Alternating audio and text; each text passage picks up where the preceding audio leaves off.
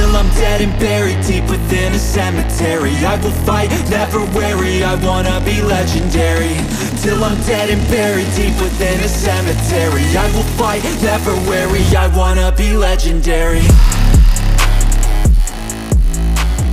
Alright, we're live. So what's up, dude?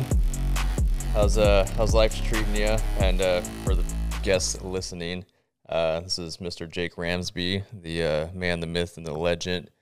Uh, ultra runner, ultra sled puller, um, and soon to be ITI three it's three fifty, right? Yeah, 350. Yep, three fifty finisher. Um, but yeah, so what's up, man? We haven't talked in a little while. Yeah, it's been a bit. Uh, not much. I'm over uh, living in Republic, Washington right now, training for this thing. So over the last couple, what, two, three days, we've gotten 10, 11 inches of snow. So perfect training weather to start getting used to winter camping a lot more and long hours pulling sleds. Nice, nice. I know I well, unfortunately where I'm at I don't get any snow, but we're getting a few feet, um, about an hour and a half from where I live. So I'm gonna go and uh, take the sled up this weekend and try to catch up to all your training hours that you've had with your sled. yeah, I think I put in like what 10, 14, 15, 16 hours of of hiking and sled pulling in the snow last weekend, and I'll probably do somewhere close to the same this weekend. But more than anything, it's just a testing out the different gear, testing out the new tent, sleeping arrangements, boiling water, uh, all the stuff that for the 100, 135 mile uh, distance is not as important. But when you push to that 350, where I might be out there for seven, ten days, uh, that survival aspect's going to get more and more important. Yep, yep. So, um, so I guess I'll give the audience a little bit of background on your your sled pulling journeys. So you've done the what year did you do the drift 101? Oh, drift would have been 2021, I believe, because you did it in 22, right? Uh, yeah, yeah, I did it this year in March. So yeah, you did. Yeah, so drift would be 21. Yeah, and then you did um, Arrowhead. That was this year, right? Yeah, Arrowhead 135 would have been last January. Okay, yeah. So you got two sled pulling ultras under the belt, and then this end of this month, um, I'm joining you in Tuscobia 160, which will oh, be yeah. uh, will be fun. It's uh, completely flat, which is going to be different than the couple uh, you've done and the one that I've done. Um, so yeah, it's gonna gonna be interesting, but it'll be a good good little warm up for your uh, your ITI 350. so what's yeah, what, it's kind of weird to say one like Tuscobia 160 as a warm up. Uh, it's the longest distance I would have ever traveled, and it's not even half of what you know ITI 350 is going to be. So it's going to be an interesting, uh, interesting big send. Yeah, yeah. So what uh what got you into the sled pool ultras? Man, I have no idea. Uh, I really have no idea. I think it's one of those things just scrolling through Instagram or social media, it's different races and like Googling what are the hardest races in the world. You know, Hardrocks always pops up, Leadville, the Barkley Marathon. And all of a sudden this uh like winter ultra Arrowhead 135 popped up. Uh, turns out I had some mutual friends uh, from back home in Illinois, Wisconsin, who had been uh, crewing it, or not crewing it, but uh, volunteering at it for a couple years. So kind of got some information from them and from just researching that ran into the drift and it looked awesome. I was like, well, that'll suck. It's something a lot of people don't do and I went for it and it sucked. I mean, there's no getting around it. It, it, it sucked, but it was also this, this crazy, oh, meditation kind of thing. Like there's there's no way to really describe being alone for six to ten hours in the middle of winter, at the middle of night, and just everything's quiet and cold, and you're just alone. You don't have support. It's not like most races where someone can just pluck you off the course and you know save you. Like you're kind of responsible for your own well being out there. So I don't know. It was just a after doing the first one, it's just a different vibe, and it kind of made me want to try Arrowhead, and Arrowhead led to this stupid ITI idea that I decided to go for. Yeah, I know it's it's uh it's been a crazy year progression for you. Um, I know you've been kind of dealing with some injuries and stuff, but um, yeah, I mean, you've just been like on this crazy sled pull train, and um, I mean, it, it went from um, so our little background is as to how you got me into this was just a random phone call. I think was it was it last year? How you called me and you're like, hey, the you should sign up for this Drift 101. it's a sled pull in backcountry Wyoming, and I was like, well, fuck it, let's let's do it. I like I've never been in that cold attempts, and I don't even have the gear or whatever to do it. So went and trained with you for uh, one weekend and bought a sled from REI. Came home, ended up basically ordering a bunch of different pieces to build my own poles for it and all that shit and finished it literally I think like 3 weeks before the drift. So I took it out for like one little test run one day for like an hour. Fly out to Wyoming. I'm like, holy shit, I've never been in negative temps in my life because we don't really have that around here in California. And um, yeah, showed up the morning of and got all my shit out, got back in the car, turned the heater on because it was like negative 20 or colder.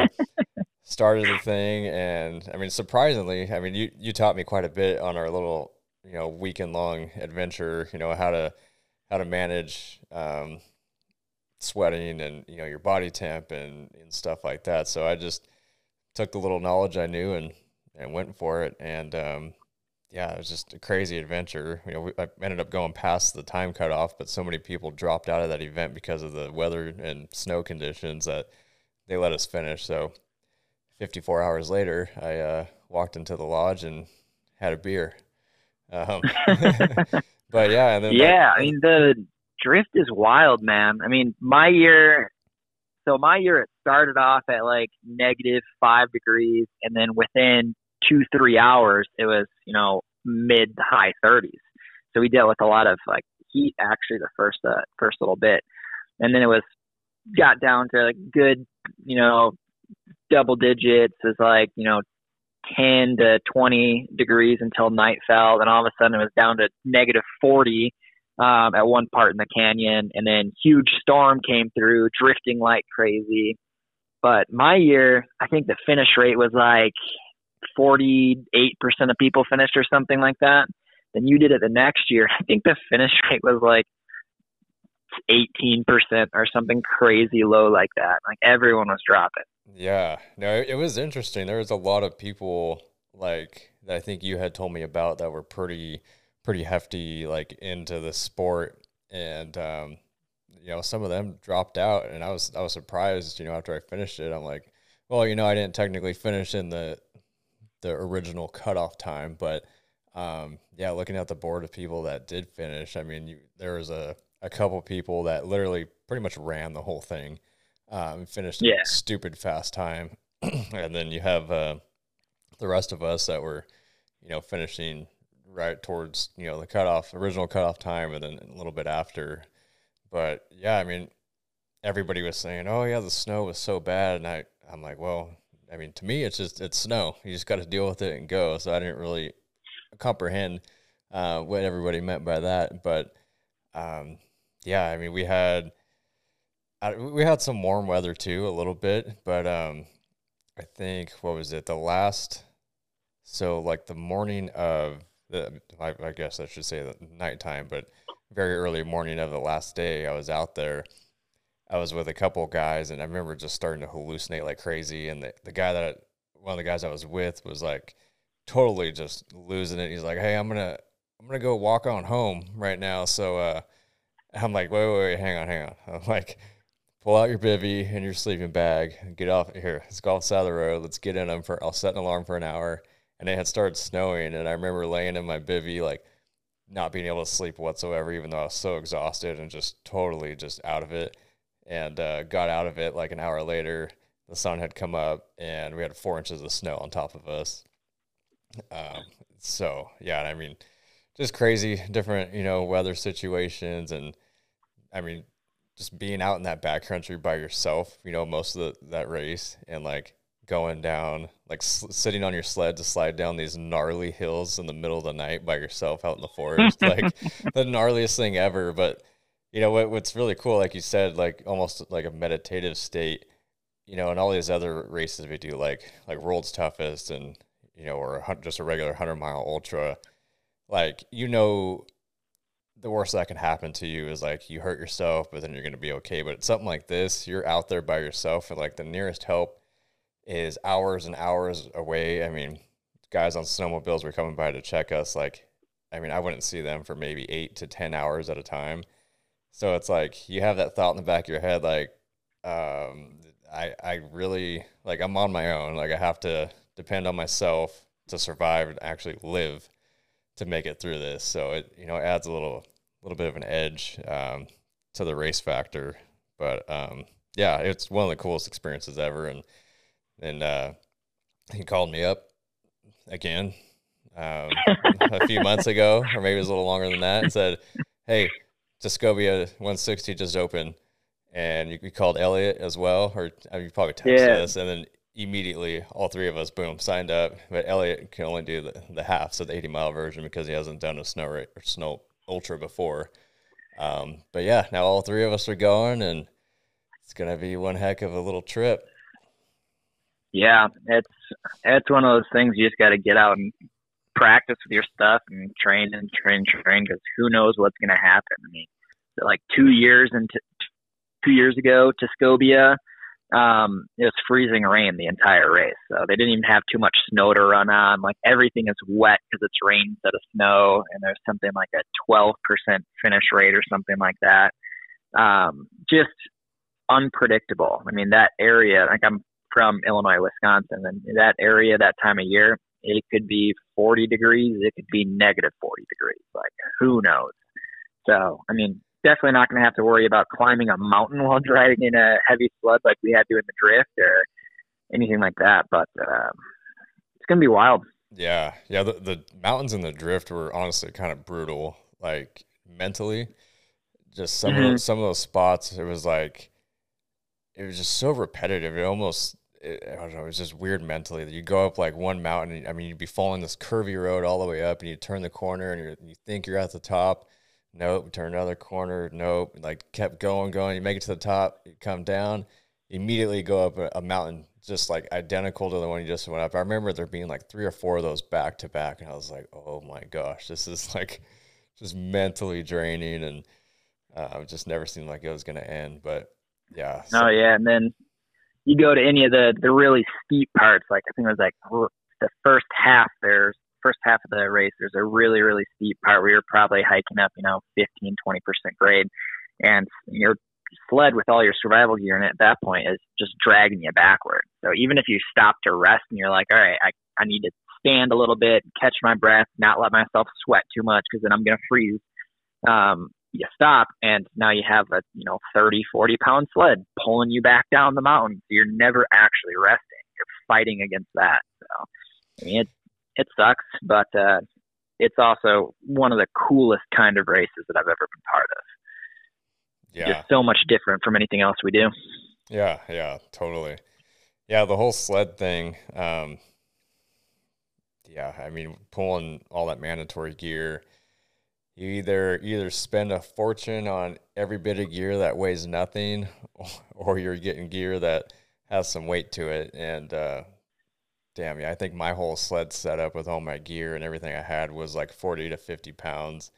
And I get there and you know, I'm looking at everybody else's sleds and they have these super lightweight short sleds with like this little bag on there with all their gear. And I'm like, damn, I'm I'm pulling way too much weight throughout this thing. So that's that's what I'm changing up for Tuscobia. I got a one of those lightweight speed sleds, and uh, I'm hoping Yeah. hoping it comes in in time. The guy was supposed to ship it a few days ago, but we'll we'll see what happens. Um, Yeah, it's it's such a you kind of have to pick your poison. I mean, you can go with one of the light sleds, but you know sometimes the light sleds work really well for some of those insane fast guys who can just plow through the course with no time and hopefully escape most of the weather.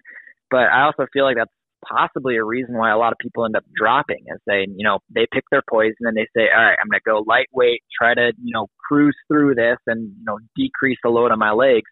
But then weather hits and they're like, oh crap, like maybe I don't have an extra pair of shoes and my got wet. Maybe I didn't bring enough extra pairs of socks. Maybe I don't have a cold enough layer or my hot layer is too hot so I don't have a light layer for when it's warm out. You know, just getting screwed with those choices they made as far as, as far as uh, gear. And as soon as the weather turns weird, it's like, what do you do? So that's like, that's the battle. It's like, how lightweight do you go? And What are you risking if the weather turns sour? Yeah. Yeah, exactly. Um, you know, all these races are so unpredictable. Um, yeah, I mean, you you are risking a lot depending on which direction you go, but um, you know, it's it's one of those you just you push through and you you embrace embrace the suck as much as you can. But um, I mean, there's there's also the factor of like, hey, there's a huge risk of getting frostbite or hypothermia or you know just stuff like that that you really have to take into account and, and be ready for, um, even if you are a fast guy or whatever the case is. Um, so what I know you've been buying a bunch of different gear and um, you know training with that. I've seen some of your photos that you've been posting up on your story um, on Instagram of like a couple bags on your sled. You, so is that like your full ITI 350 setup? You're taking a couple bags on that original um, orange sled that you've been using? Yeah, I'm definitely using the original orange sled, or at least as of right now, I think I am. Um, I, I like that. I like that setup. Um, I'm trying out the little bags. I'm trying to separate my gear a little bit more. So in the previous two races, uh, well, first race being the drift, I didn't know what the heck to do as far as organizing. So I just kind of stuffed everything in one big bag. It's kind of designed like a hockey bag that fits the entire sled. Mm-hmm. So everything was kind of just sh- like shoved in there. Um, within, you know, the first 50 miles, you know, but then getting in and out of that bag, whether I'm trying to refill on food or get water, change clothes, whatever it is, that organization just went all over the place. So moving on to the second race being Arrowhead 135, I tried to use that same bag, except then I used a bunch of uh, like dry bags mm-hmm. inside that big bag to organize and separate the gear. So like this is my hats and gloves bag. This is you know where my sleeping kit is. This is uh, you know food bag. So those all got changed up. But even with that, it just everything ended up just being a chaotic mess in that bag and started making it difficult. Okay, where is the different things? Uh, so having the multiple bags I'm p- trying to see if this works. I want to have like, okay, here's my food bag, here's my, you know, extra clothes and gear bag, and then here's like potentially a third bag. I haven't decided on that yet. And third bag being here's my sleep system. Um, I'm trying to figure out how that's going to fit, but I'm just playing with the idea.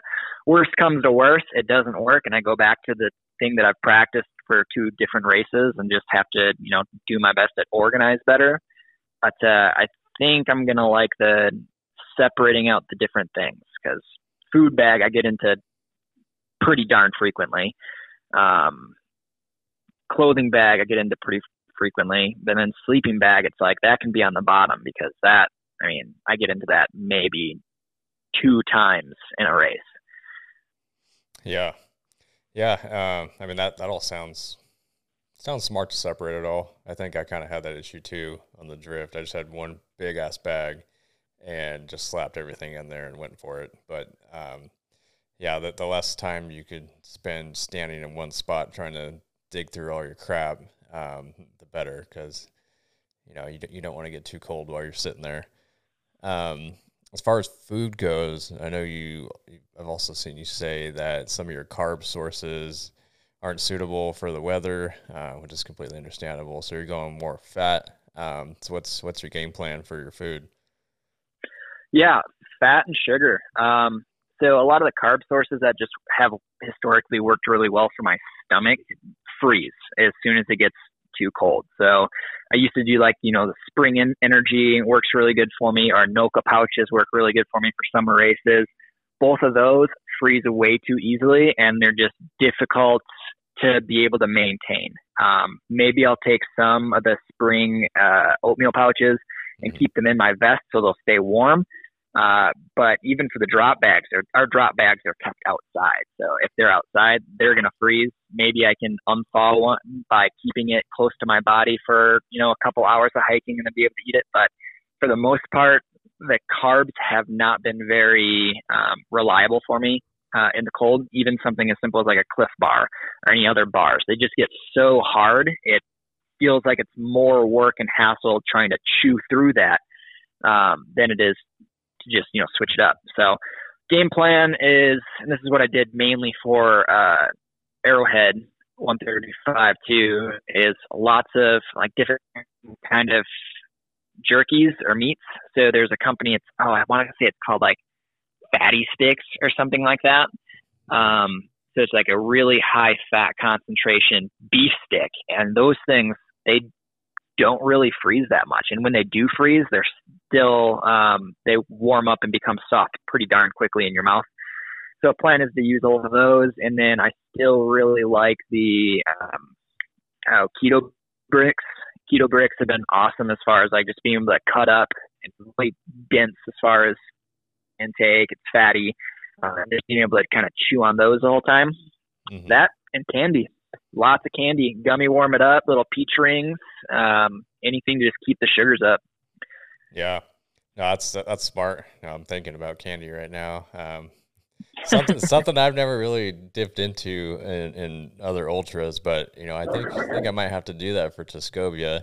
Um, and I've got a got a whole stack of keto bricks I'm going to take as well. Um, yeah, well, you realistically don't need that many, but I'll, I'll have enough to keep my calories up. Um, yeah, keto bricks. Um, for everyone listening out there, if you've never looked them up, look up uh, their website. So it's a thousand calorie brick, super high fat, basically no carbs. Um, and I mean the they best way to describe the flavor of them. So I've, I've had a couple flavors, but like the cookies and cream flavor is uh, kind of oh, like fire. I love it. No, it's it's good. It takes a little bit to get used to though. Like the best way to describe it at first, it's like you're having like cookies and cream ice cream with like some salt water.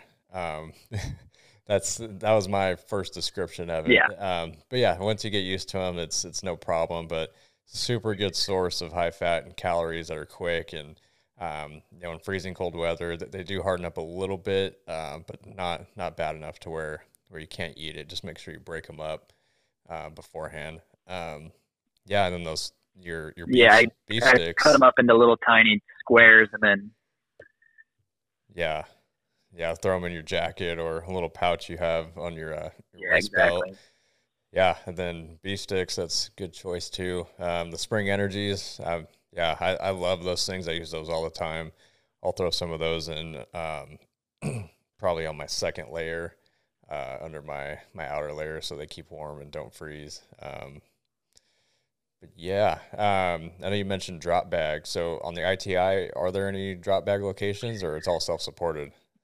Uh, I want to say there's two for me. Okay. Um, yeah, two for me, and we'll have to get those out. I think it's roughly a month before the race that I'll have to mail those out.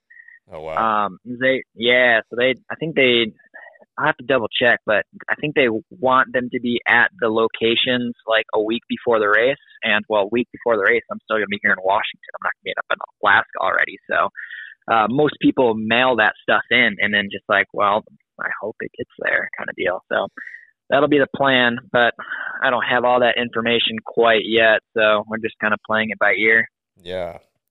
Don't we have a, there's a drop bag location to Tuscobia as well, right?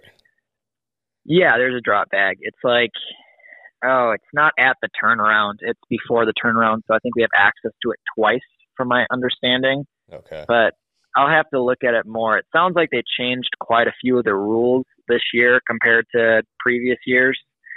Um, like they're pretty much saying like it's unsupported. Um, like they don't really want you doing anything at any of the checkpoints. Um, you're pretty much in and out. You're still allowed to go into restaurants and stuff, but the checkpoints alone, they're pretty much like, hey, we got water, that's it. Um, so I don't know. We'll see. I guess it depends on how we're feeling and how our pacing is, what the weather looks like. But either we send the whole thing um, essentially unsupported, or we stop by some local brewery and like grab some pizza at mile seventy some.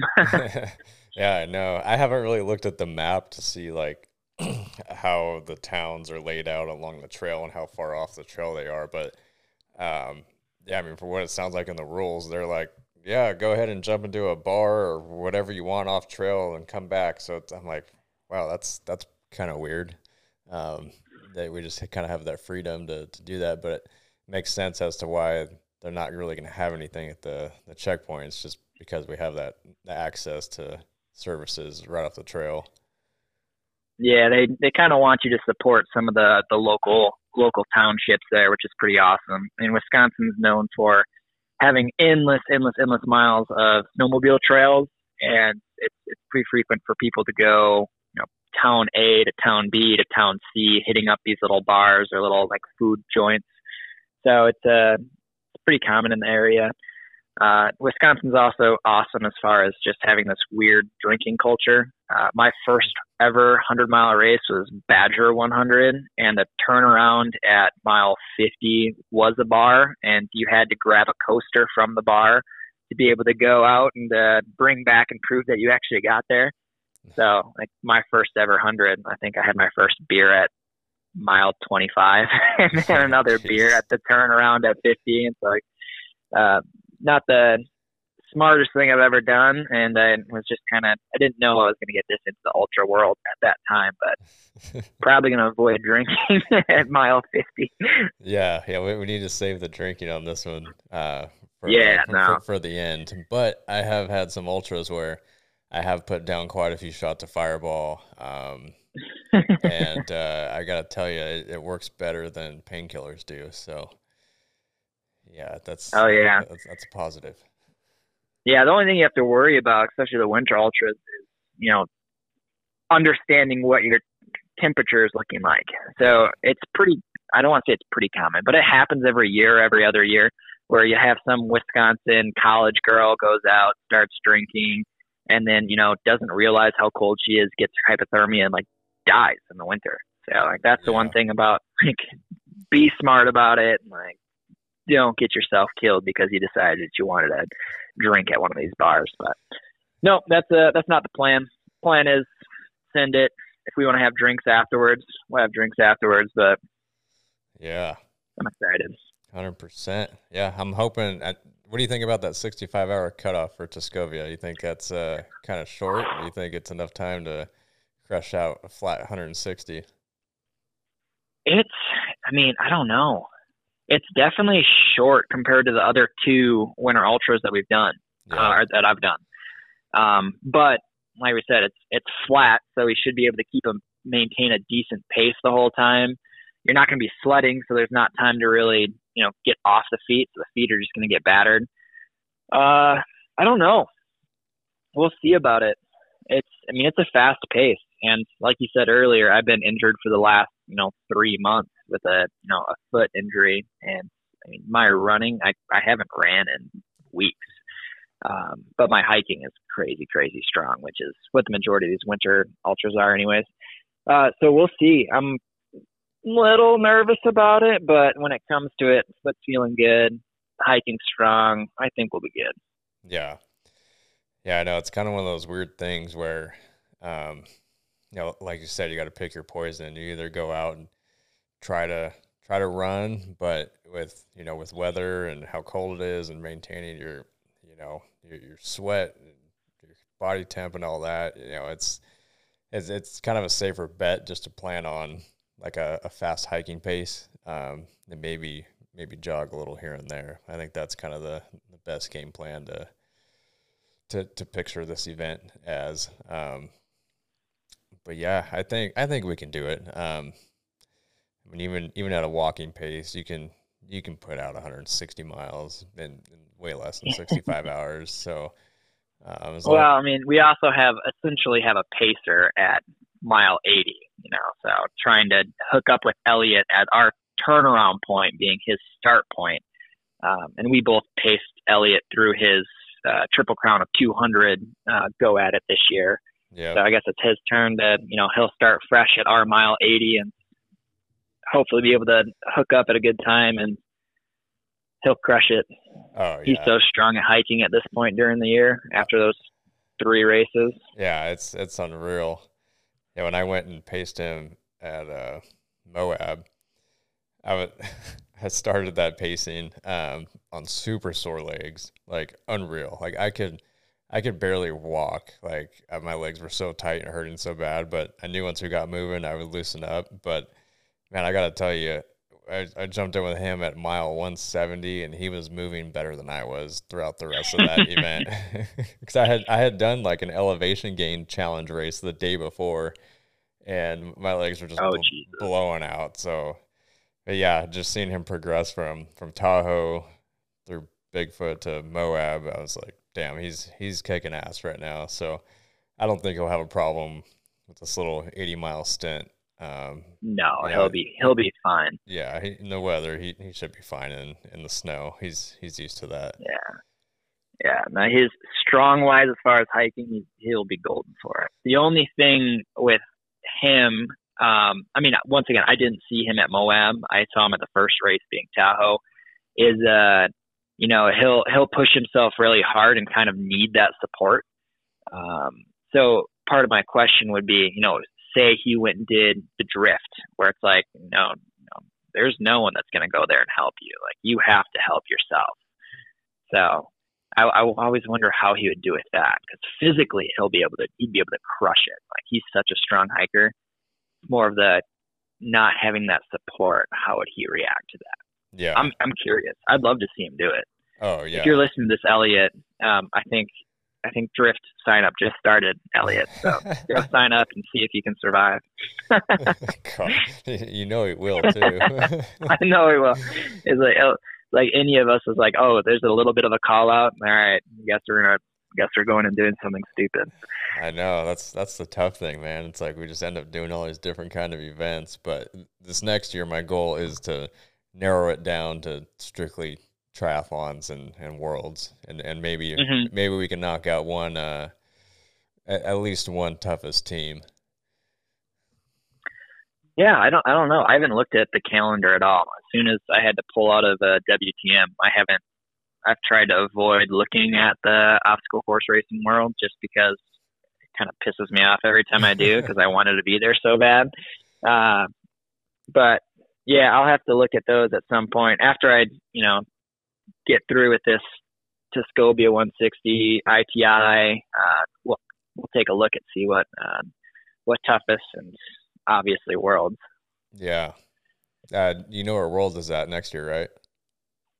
Texas, right? Yeah, Texas, Texas on a pretty pretty flat course again. So this year mm-hmm. it was flat. Um, I mean, basically we are running like dirt roads most of the time. Um, yeah, man, the, the weather was pretty pretty gnarly this year. It got like basically kind of like Georgia cold, like I'd say 2019 mm. Georgia cold, but a hell of a lot windier, like 20 mile an hour gusts on certain certain parts of the course. Um, but yeah, next year should be a, a little bit warmer and uh, just as flat. So we'll uh, we'll see. It'll be a good year. All right. I think I told Elliot right after I finished Worlds this year that I was going to take a little retirement from solo and maybe maybe coerce some people into teaming this next year, but um, I have decided that I'm going to go solo again because I, because I want I want top three. I, I want I want to actually podium. Oh, yeah. I mean, this year, like I was close. I, I could have if I would have pushed a little little harder, I probably could have got the hundred. Um, my body was wrecked at the end, and I came through that finish line like two minutes after twelve, and I was like, you know what? I'm, I'm very happy with 95 here. I mean, I kept top 10 the whole time, first in my age group, and I was like, you know, it, it, it's it's cool. Crazy weather year, crazy dude. The obstacles were just like un, unreal all upper body. Like everybody doesn't matter Mhm. who. Everybody was taking penalties, and the penalties fucking sucked. It was so time consuming. Um, Yeah. So yeah, d- totally different year than um, than last year. I mean, Laughlin was just like perfect, perfect conditions. Oh yeah, everyone flew in Laughlin. You know, like weather was warm. I never got in a wetsuit, and Elliot and I were just screaming through on the team. No, I mean, look at what uh, some of the numbers that people put up. It was ridiculous. Yeah, yeah. I think I think 105, 110 is the new, definitely the new hundred. Um, Yeah, kind of. Yeah, yeah. So it's getting it's getting wild. and It's getting competitive, but you know, as the years go on, I think we all get a little better and better. And I mean, what Worlds is all, you know, half of it's a, a mental game. So if you can if you can withstand the elements, um, then, then you'll you'll do pretty good. A, a lot of people couldn't hang on uh, this year at WTM. Oh yeah, the weather will kill you. I mean, that's the thing with these winter ultras, and kind of part of the reason I originally got into them is I would always crash down at like you know 18 hours in, 18 hours, and I just start fading hard in my first you know what three WTMs. So then did the drift, and then all of a sudden it's like holy crap, like this doesn't end at 24 hours. Like I I got to be out here for multiple days then Arrowhead, multiple days. Uh, same thing with Tuscobia and ITI one, uh, ITI 350. Now, the mental game of the Winter Ultras is ridiculous, and I mean it does translate. You know, that's going to translate over to WTM is not going to seem nearly as long as it actually is. Because I'm going to be used to being out there for seven straight days. Yeah, yeah, that's that's unreal. But yeah, I mean, touching on the mental side of it all, um, yeah, I mean, it's you can definitely translate it over. Um, I think it, like a WTM, you're running hard the whole time, or at, at least Mhm. at, at, at your athletic ability, you're you're gonna be running for the whole 24 hours. Um, so I mean that that definitely puts a different mental strain on things versus hiking through snow um, or being out for multiple days. I mean, being out for multiple days, you you got to go into it expecting you're going to be hallucinating like crazy. You're going to have to go through sleep deprivation, just totally weird, just weird scenarios that you wouldn't expect to see on a 24 hour race. Um, but all in all, I mean, it all comes down to the same thing. Um, and in the the famous words of Javier Escobar, "Don't be a little bitch." That's, I mean, that's that's what it comes down to. Is just you gotta you gotta find ways in your own head to really just motivate yourself and keep yourself accountable and and realize like, hey, like, was it like at Worlds for example, you know, like I always think of it nowadays as like I'm out here for 24 hours. This is all I need to focus on for 24 hours. Nothing else in life matters right now. This is what I'm doing. This is where I need to be. And this is this is what we're gonna do. And I mean, same thing with these multi-day winter ultras. It's like you got to think of that the same way and just accept whatever is gonna come your way and find a way to deal with it. yeah, just you don't give yourself a choice. It's like, well, what is what is my life right now? It is this. Like there is nothing more than moving forward. Like it's either that or you you're dead. You know, just move. And once Yeah. you kind of make that realization and kind of you know trick your brain and body into thinking that hey, this is just what we do now, you do it because there's no other choice. Yeah, exactly. You gotta you gotta keep going, or you're gonna die, or you're gonna be sitting on the side of the trail waiting for somebody to come help you, which isn't gonna show up for a long, long time. So, Twelve plus hours. yeah, yeah, Yeah, and if there's a storm, you know, two days maybe, like you never know. So especially with the ITI, it's like it just gets gnarlier and gnarlier. So yeah, yeah, we'll see. yeah. No, I'm I'm excited to follow along on that one. Um, do they give you tracking devices for the ITI, or or you just Yeah, we'll have tracking devices, and then I'll have my own tracker going. Um, yeah, just I mean, it's it's so wild. So like, keeping my own tracker going, and I'll try to you know save multiple routes to the different checkpoints. As like the trail changes every year, so there's not like you know, the drift and Arrowhead Tuscobia, like there's a set path. Like this is where you go. Here's an arrow pointing to go on the path this way.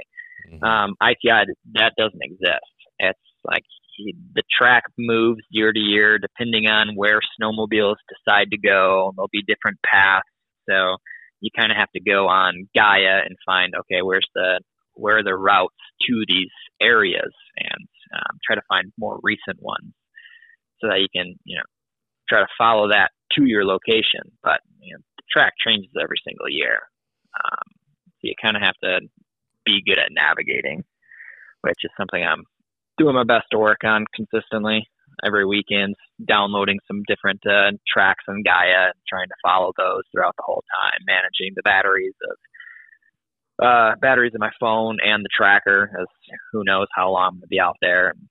Not letting those die because if those die, it's like okay, well now I just have to find a track and follow it and hope it's going to you know whatever checkpoint I'm currently heading to. Yeah, yeah, I know. Technology definitely helps in these races, especially like on watches these days. You can download full maps and and follow along, and they're they're pretty accurate. Is that mm-hmm. is that kind of your plan to do it on the watch, or just do it on um, on your tracker? Um, I'm gonna download it on everything. I'm gonna have the so my the Garmin uh, InReach Explorer, so I'll have it downloaded on there. I have it downloaded on my phone on Gaia. I have it on my watch, and I'm considering also, you know, doing some printed maps and then just laminating those and essentially having a little binder um, that I'll take with in case everything goes wrong. Then it's like, okay, well, I have basic knowledge of how how to follow like a topo map. So uh, trying to track that way if everything else fails. Yeah, yeah, definitely. Can't uh, can't go wrong with taking extra extra stuff to make sure that you can find your way um, especially with how cold it is and how long you're going to be out there. You know, electronics only last so long.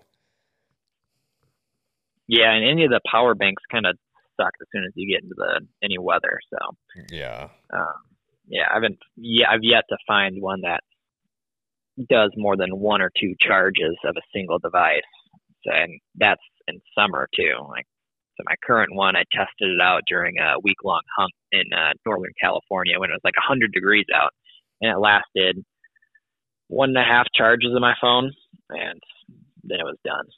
So it's like, well, that means maybe one charge in winter. so yeah, yeah pretty pretty unreliable. Yeah, you might have to set up a little flexible solar panel on your bag on the sled. I've thought about that. I think I saw someone doing that at the drift. Yeah. I don't know how it worked, but I think I saw someone doing that at the drift. Yeah, it might be something to look into. I mean, yeah, can't can't be too expensive to get a little solar panel. I bet you Amazon probably has them. Yeah, I don't know how effective those are. Maybe I'll look into that. I don't know. Yeah, but those guys were also playing music the whole time, so needed the charge. I didn't need the charge during the drift or during Arrowhead, but uh, when you add several more days, I have a feeling that that might uh, might become a little bit more of a necessity. Yeah. Also, I don't know how seven to ten days of no music, nothing, potentially not seeing anyone for a day and a half. Maybe I need music. I don't know. we'll see. I'll yeah. figure it out. I'll just listen to all your podcasts, then I'll save them all. Oh man, you're gonna drive yourself insane. just Christian in my ear for seven straight days.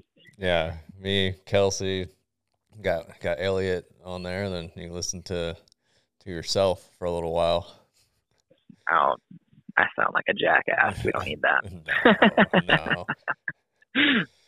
well, um, yeah, I think we touched on just about everything for winter stuff. Um, you got to you have to go back to work after uh, Tuscobia, right? Uh, yeah, I'll, I'll be. I don't. I got to call my parents. I might be. I might go straight from Tuscobia back to Washington here, or I might go back home for another day or two, just you know visit with the visit with the parents. I'm always gone. Yeah. Um, we'll see. I'll kind of talk to them, but I'll be home during the whole holiday, um, like Christmas Eve till January third or whenever this race ends. Yeah, definitely. Isn't it, it January first or second when it ends? Uh, oh, I don't I remember. think it's, it's the first actually because we have till eleven. Let me see.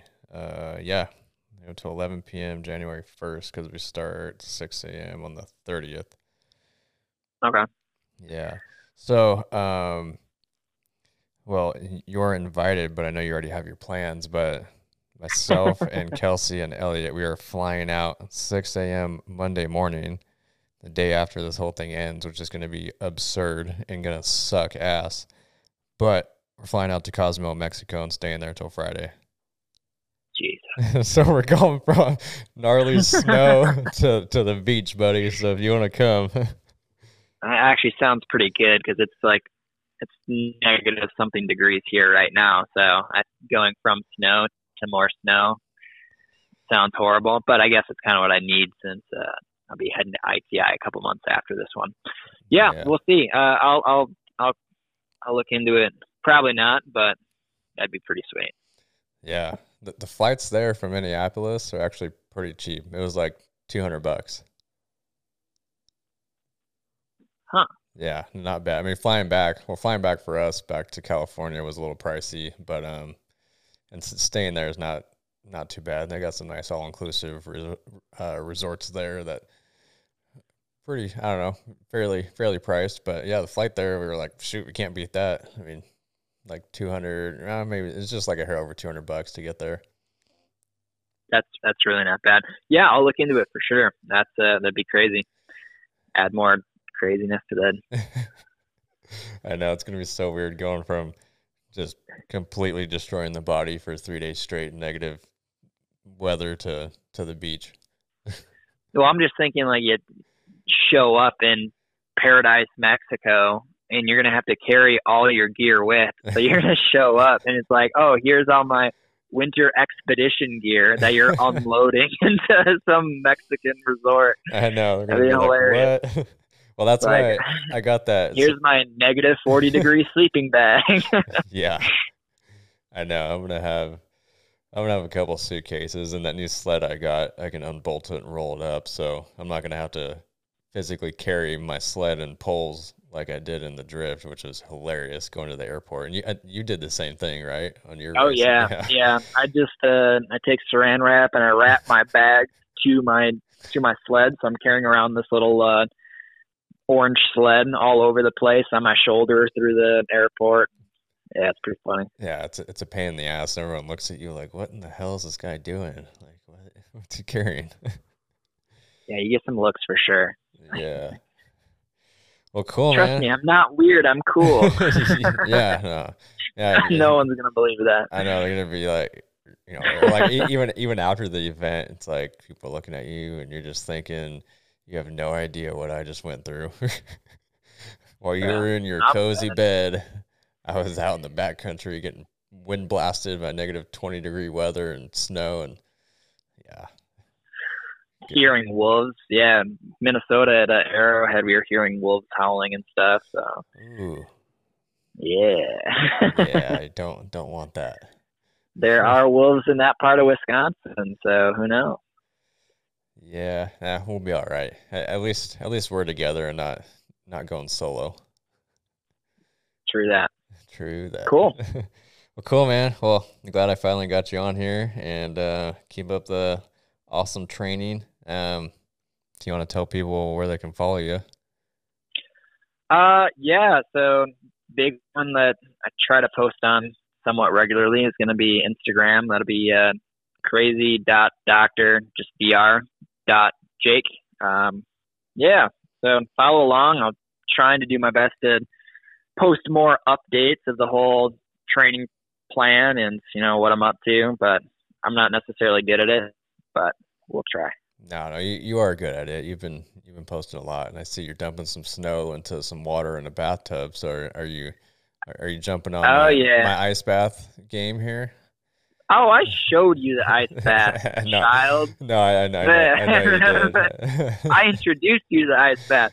Yeah, no, I'm uh I'm I'm getting on that game. I've been doing a little bit of cold exposure, but especially this month, I'm gonna try to pretty much do every weekday. Um, I'll be doing uh more and more cold exposure into my little bathtub. I'm trying to get a better setup here, but it's difficult as a traveling therapist to, you know, have a consistent setup.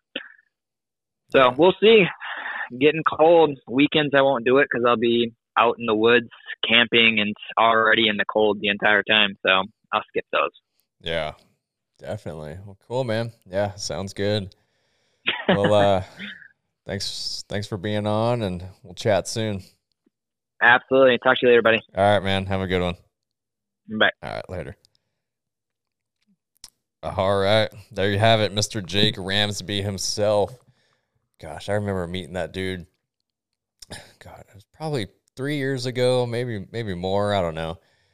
We were both in the Tough Mudder community, and I think we were friends on social media.